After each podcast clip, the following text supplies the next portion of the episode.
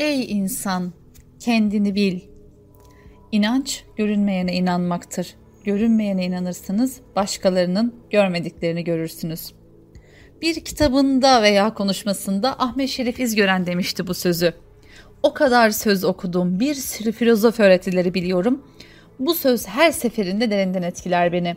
İnancım aslında hep vardı ama net bir zaman dilimi gerekirse onuncu sınıf diyebilirim. Bu arada inanç derken din konusundan söz etmiyorum. Kendine inanmak bahsettiğim. Bir kitap aldım elime. Adı pek bir ilginç. Şu hortumlu dünyada fil yalnız bir hayvandır. Nasılmış bakalım dedim. Başladım okumaya. Arkada bir yazı. Gönüllü eğitmen olmak ister misiniz? Olalım bakalım dedim. Sonra seminerler vermeye başladım. Kendi hayatının lideri ol diye. O zaman tanımaya başlamışım kendimi meğer. Kendini bilmek, antik Yunan semalarında dalgalanan bir bayrak misali, Sokrates'in okulunun kapısında yazan o eşsiz öğreti. Peki nedir kendini bilmek? İnsan kendini nasıl bilir? Hemen bir cevap beklemeyin öyle. Kolay değil. İnsanın kendini tanıması, keşfetmesi, uzun, upuzun bir yolculuk bu. Var mısınız biraz kendimizi bilmeye? Kendini bilmenin ilk adımı kendini sevmekten geçer. Hatta başkalarını sevmenin de ön koşuludur kendini sevebilmek. İnsan kendini her haliyle kucaklayabilmeli.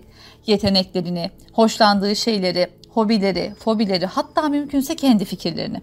Burada lafım aynencilere. Ancak o sayede kendimizi keşfetmeye başlarız. Nerede biteceğini bilinmeyen yolculuğumuzda.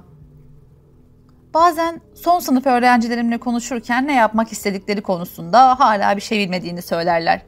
Derim ki, hayatından çekip alsalar, seni sen yapan dediğin bir değerini, o hangi özelliğin veya yeteneğin olurdu? İşte o sensin. Yani sizsiniz. O yüzden aramaktan, sevmekten vazgeçmemeli insan. Bu bir felsefi yolculuk. Bilgiyi sevmek ve bir sona varmak değil mesele. Mesele gidilen yolun derinliği ve gidilen yolda yaşanan her şey. Birine yol göstermek istiyorsak şu sözü unutmamak en kıymetlisi. Bana balık verme, bana balık tutmayı öğret. Şimdi diyebiliriz ki, ee kitap demiştin. Evet dedim. O kitap ve arkasındaki gönüllülük benim hayatımın tam merkezine oturuverdi. Beni ben yaptı. Hala da benlik sorgulamamda büyük bir role sahip. Benim maceram tüm hızıyla devam ediyor. İnsanlara değerlerimizi anımsatmak, gönülden gönüllüye devam etmek, eğitim vermekten, öğretmekten, öğrenmekten asla vazgeçmemek, felsefeyi sevdirip hayatımızda benliğimizi bulacak sorgulamalar yapmak ve tüm bunları yaparken mutlu olabilmek. Peki sizi siz yapan şeyler nelerdir? Bitmeyen yolculuklar, güzel keşifler yapabileceğiniz maceralar diliyorum her birinize. Unutmayın, her insan kendi hayatının bilgesi ve her insan kendi hayatının lideridir.